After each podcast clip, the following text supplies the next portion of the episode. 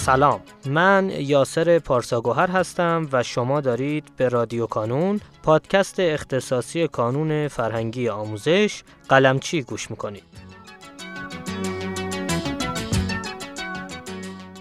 ما در هر فصل از این پادکست قراره که سراغ یکی از بخش‌های فعال در کانون بریم و در کنار بالا بردن آگاهی و شناخت شما از این بخش‌ها نکاتی مهم و مسیر آموزشی شخصی سازی شده ای رو خدمتتون ارائه کنیم.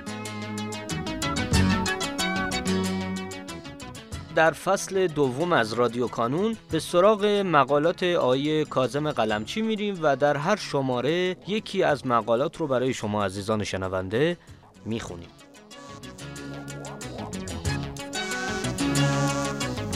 این شماره هفدهم از فصل دوم هست که قرار در این قسمت مقاله‌ای با عنوان روش بهتر در دوران نوروز رو با صدای آقای مهدی میرزاده بشنوید.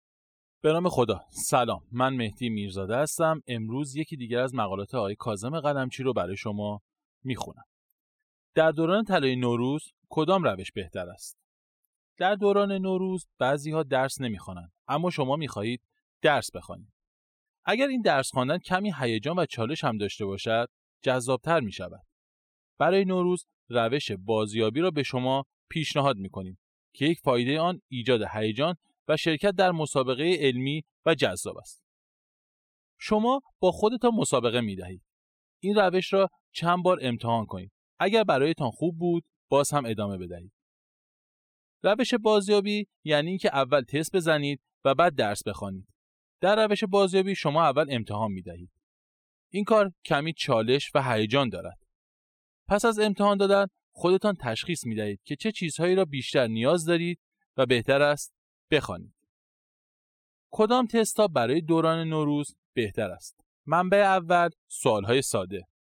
برای گرم شدن و دستگرمی با دو سوال ساده تر شروع کنید.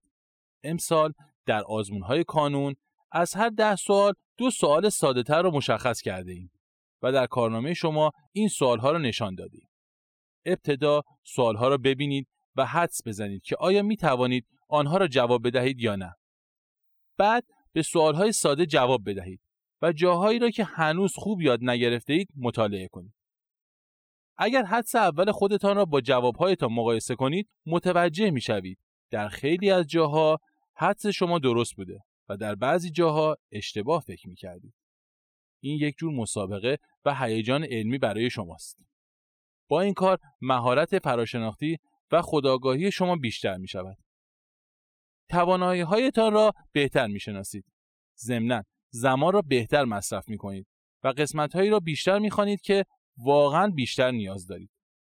پاسخ دادن به دو سوال ساده تر فایده دیگری هم دارد. شما می توانید تمام کتاب درسی را یک بار به طور سریع دوره کنید. منبع دوم کتاب نوروز کتاب نوروز شامل پنج آزمون با پیشرفت تدریجی و یک تا سه آزمون جنبندی است. برای کنکوری ها شامل پنج آزمون درسای پایه با پیشرفت تدریجی و پنج آزمون از درسای نیم سال اول دوازدهم است. سوال های این آزمون ها با دقت انتخاب شدند و مهمترین سوال ها برای جمعبندی و پوشش همه مطالب کتاب ها هستند. هر روز یک مجموعه را امتحان بدهید. سوال هایی را که اشتباه زده اید یاد بگیرید و سپس قسمت هایی را که خودتان تشخیص می دهید بیشتر نیاز دارید مطالعه کنید. کتاب نوروز هم به شما کمک می کند وقتتان را هدر ندهید و از وقت خودتان به خوبی استفاده کنید.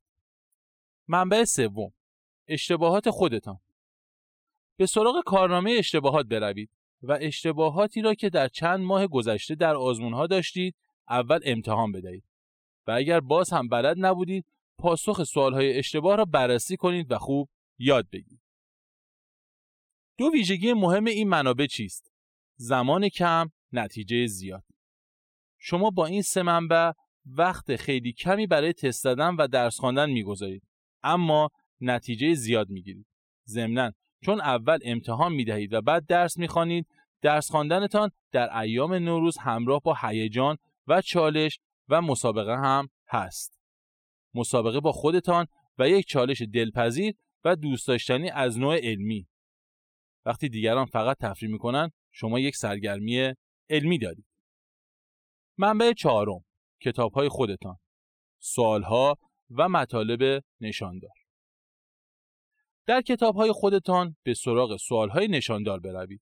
سوال های نشاندار سوال هایی هستند که خودتان در طول سال تشخیص دادید که برایتان مهمتر هستند یا اینکه آنها را اشتباه حل کرده بودید و جز یادگیری های ناقص شماست.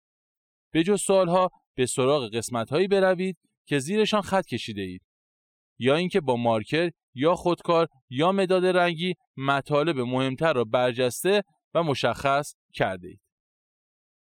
سایت کانون و نرم افزار پلکان هر روز برایتان برنامه دارند.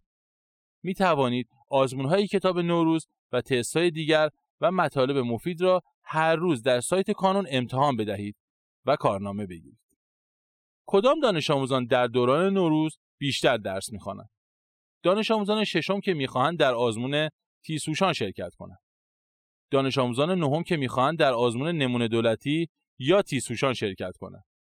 دانش آموزان یازدهم که ده ماه دیگر در دیما اولین کنکور را خواهند داشت.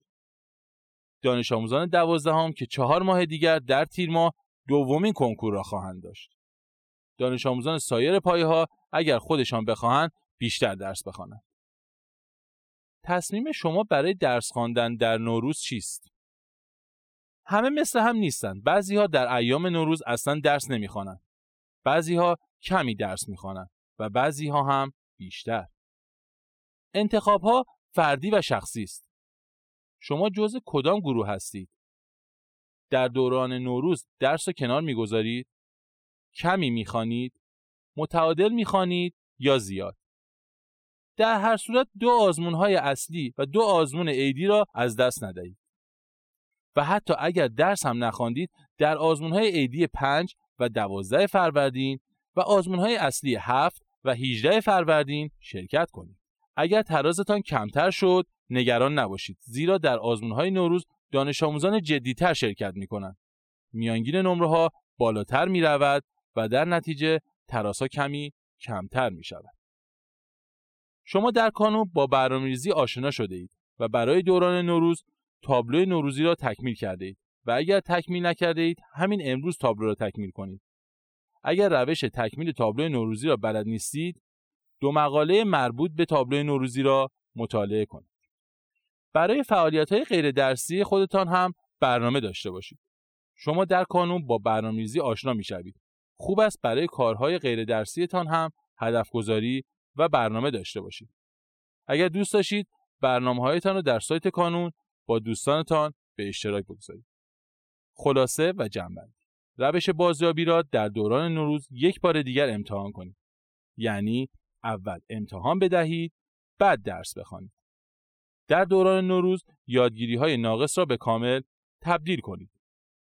اشتباهات قبلیتان را پیدا کنید و با کمی تمرکز روی آن مطالب مسلط شوید. آزمون های نوروزی را از دست ندهید. حتی اگر درس نخواندید دو آزمون اصلی و دو آزمون عیدی را شرکت کنید.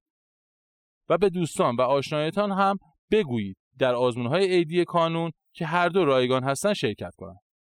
موفقیت و شادی در کنار یکدیگر بهتر است. موفق و پیروز باشید. آقای میرزاده گرامی سپاسگزارم از اینکه دعوت ما رو پذیرفتید و متشکرم از خانش مقاله هفدهم. شما عزیزان می‌تونید لینک دسترسی به فایل متنی مقاله رو در قسمت توضیحات پیدا کنید و با کلیک روی اون لینک مقاله رو برای خودتون دانلود کنید.